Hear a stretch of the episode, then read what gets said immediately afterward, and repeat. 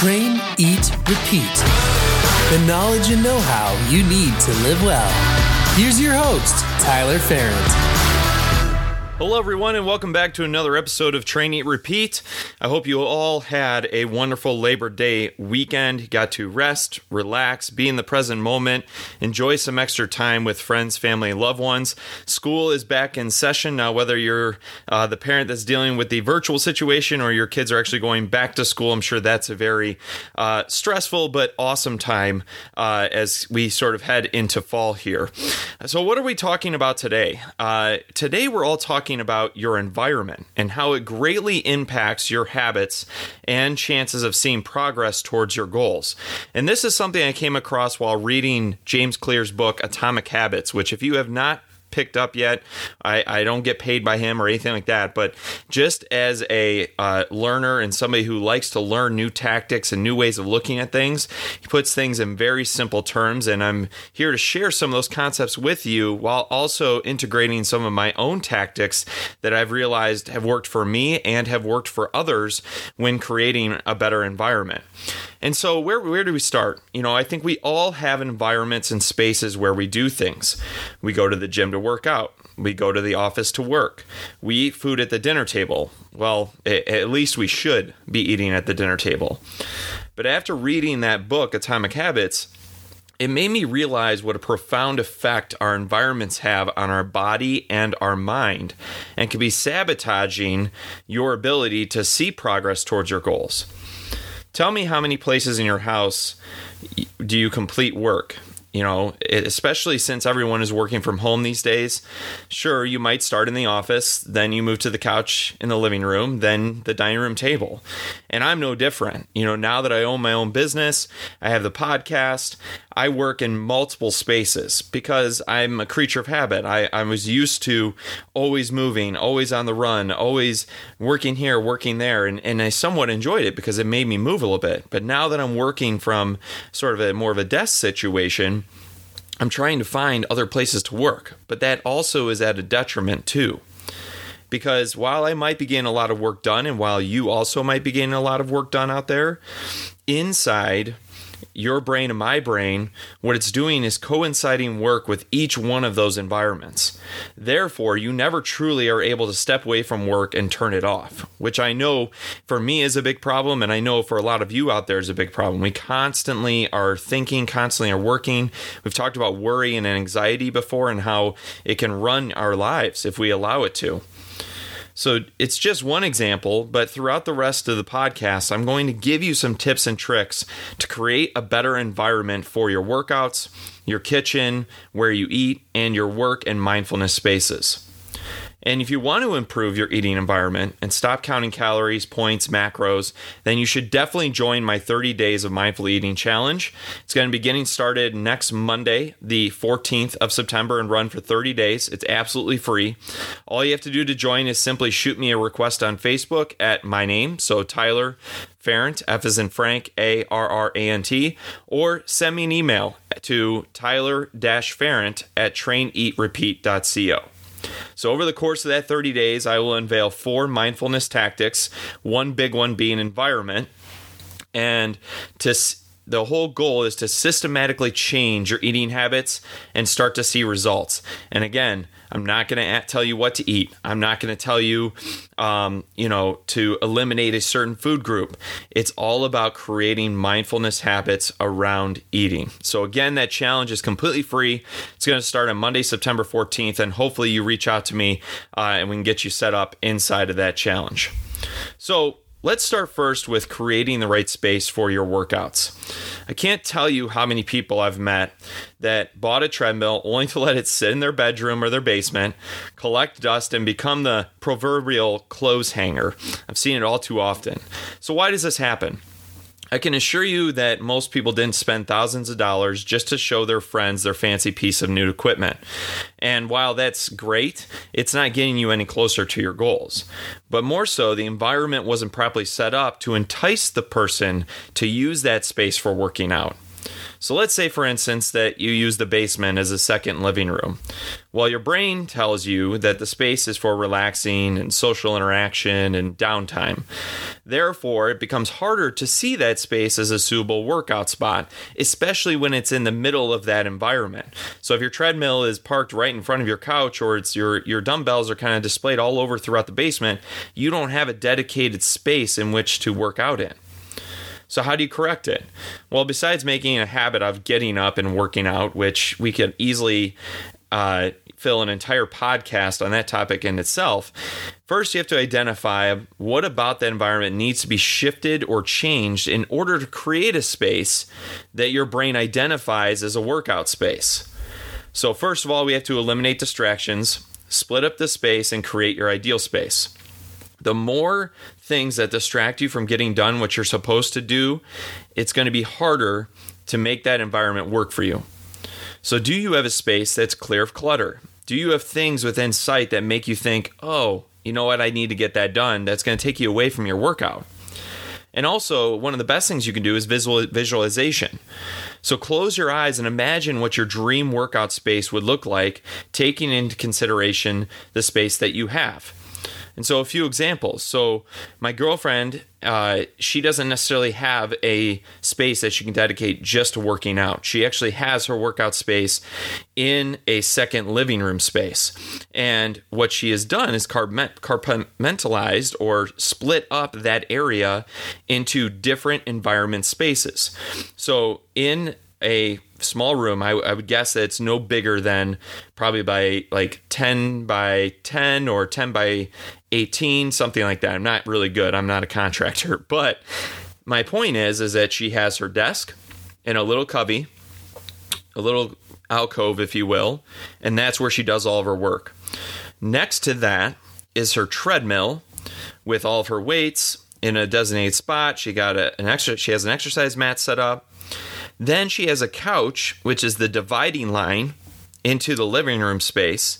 On the other end of that space is a couple chairs. She has candles set up on each side of her T V on these shelves that she put in. And that space is now relax time, workout time, and an office space time. So even if you have a small space, you can still make a designated workout area for yourself. Therefore, when she's in her cubbyhole for work, she does work at her desk. When she's ready to work out, she has a designated, albeit small, but a designated space for her workouts. And then she has a designated space that's that's sort of split up by her couch, the back end of her couch, for that relaxing space. Three different spaces, three different environments, but allow her to get work done when she's focusing on a particular topic or a particular area.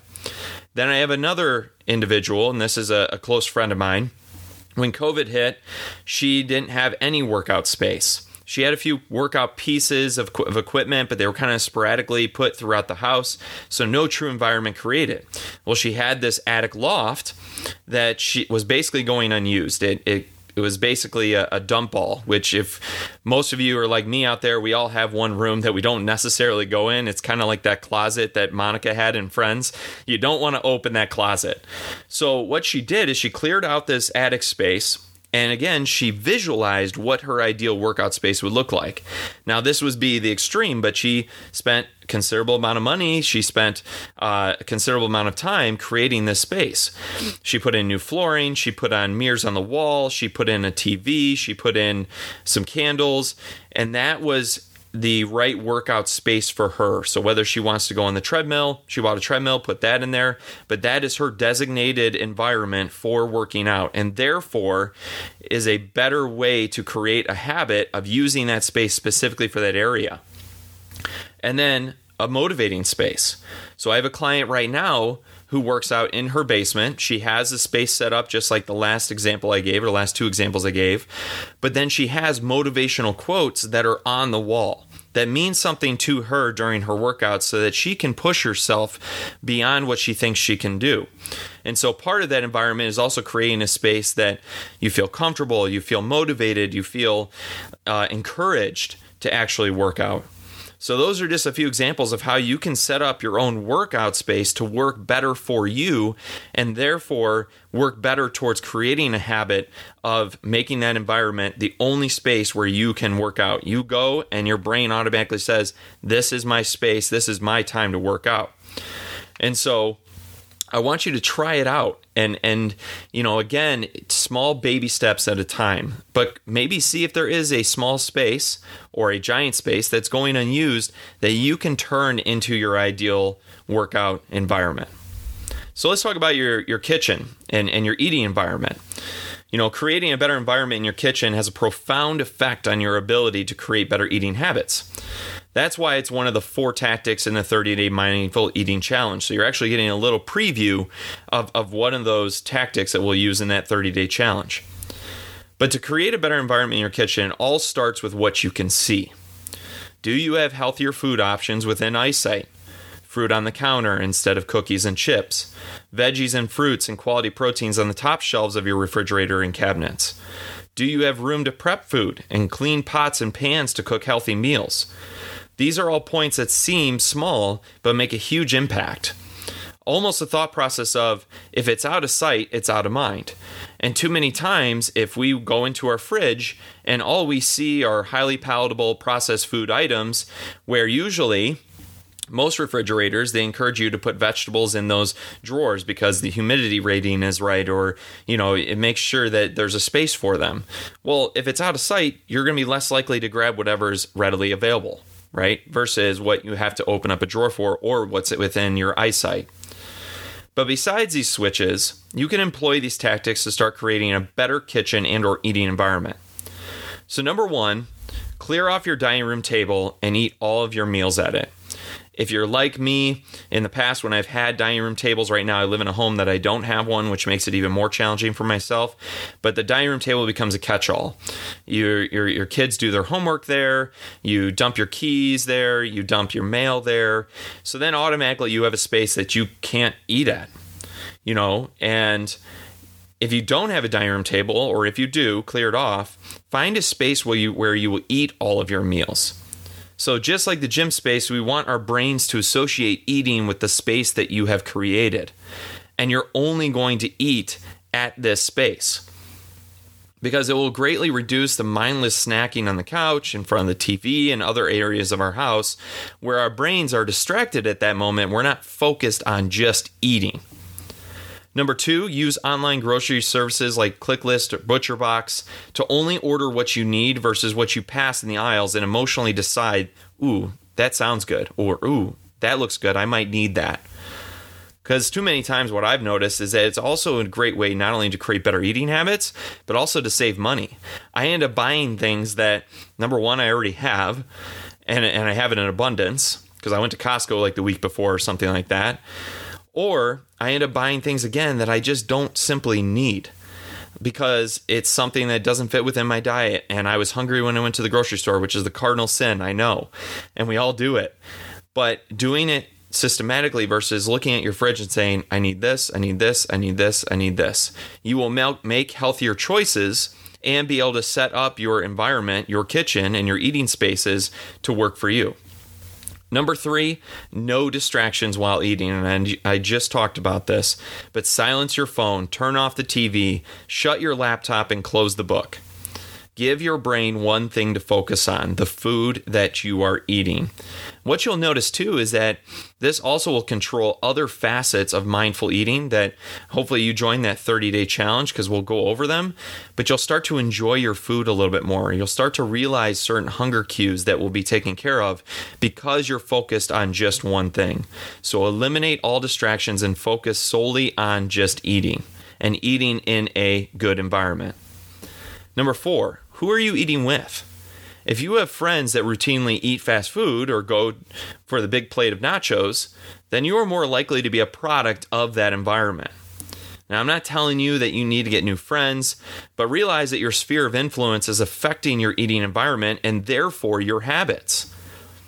So what can you do in that situation? Well, I think in our circle of friends, we, we typically attract people that think the same, eat the same, the same habits. So more than likely, you probably have a few people in your sphere of influence that you do coincide with from an eating perspective. Maybe sit next to those individuals when you go out to eat, or maybe suggest a different restaurant where they have the options that everybody else wants, but also have a few options that you want. But your environment greatly influences your decisions, even when you know that there is a better option or that there is a right answer. You are going to be influenced by the people that you surround yourself with. And there's a lot here. And going through the workout piece and also now just the eating spaces. But do a systematic check on just how healthy your eating environment is and your workout environment, and start to tackle one or two items every two weeks and see what a difference makes. Start small and then build your way up from that point. Now, what about your mindfulness space? You know, your ability to have space for your brain to relax and be calm is so important these days. We are constantly bombarded by notifications, emails, alerts, and to-dos that we rarely have a space to be alone with our thoughts. So to create your ideal environment, we have to figure out what space makes you feel the most comfortable. I typically ask people to reflect on a time and place that they felt their most relaxed and present. Was it on vacation, hiking in the mountains? Was it sitting in your favorite chair, taking an unplanned afternoon siesta? Was it curling up in a chair with a good book? For me, was it, you know, just sitting in awe at nature and looking at the waves crash in when I was down in Mexico? So while you might not be able to recreate that exact environment, which I would love to be in Mexico every single day, you can mimic it and tap into how you felt during those experiences. So if you can't go hiking, go for a walk in your local park. Don't have time for a nap? Sit in that same chair and practice some breathing and meditation practices. Curl up in that same chair and read some scripture, pray, or read that book that you love so much. The more you do this, the more these spaces will allow you to tap into a relaxed state of mind, reduce stress, and boost productivity throughout the day. What you must do to get into this state, besides identifying your space. And so, eliminate distractions. I know it sounds like a broken record, and I've talked about it three times now, but this is especially important when you are taking time to be mindful and connect with your body. No phones, no T V, no work. It doesn't matter if it's five minutes or one hour.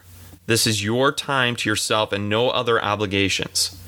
The world will keep on spinning when you come back, and I can promise you that. But this time is so important, and especially when you're trying to be mindful.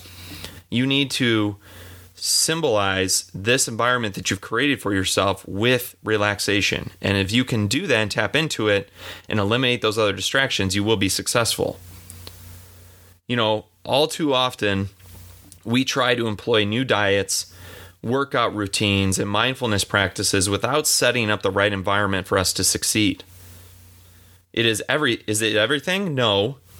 But having the space figured out makes creating a habit that much easier and more likely that the other parts of your life will improve as well. So rather than looking for the solution via the best diet, via the best workout equipment, via the best, uh, you know, eating plan, or the best uh, mindfulness app, you have to create an environment where you can utilize those tools to your advantage. If you don't have the environment locked down, very unlikely that you're going to be able to stick with it, and very unlikely that you're going to be able to see progress. And that's why I want every single one of you to join my thirty-day mindful eating challenge.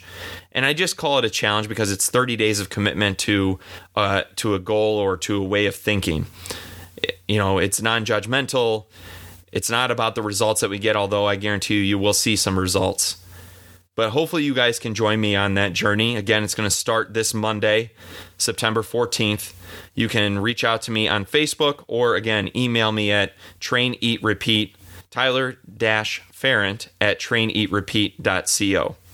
So hopefully you guys enjoyed today's show. Would love to hear your thoughts.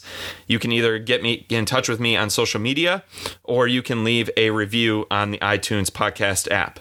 And until next time, be kind, be humble, and work your ass off. Thanks for listening to Train, Eat, Repeat. Connect with us on Instagram at fit underscore Ferrand or at train eat repeat dot co. Until next time, stay strong, stay healthy.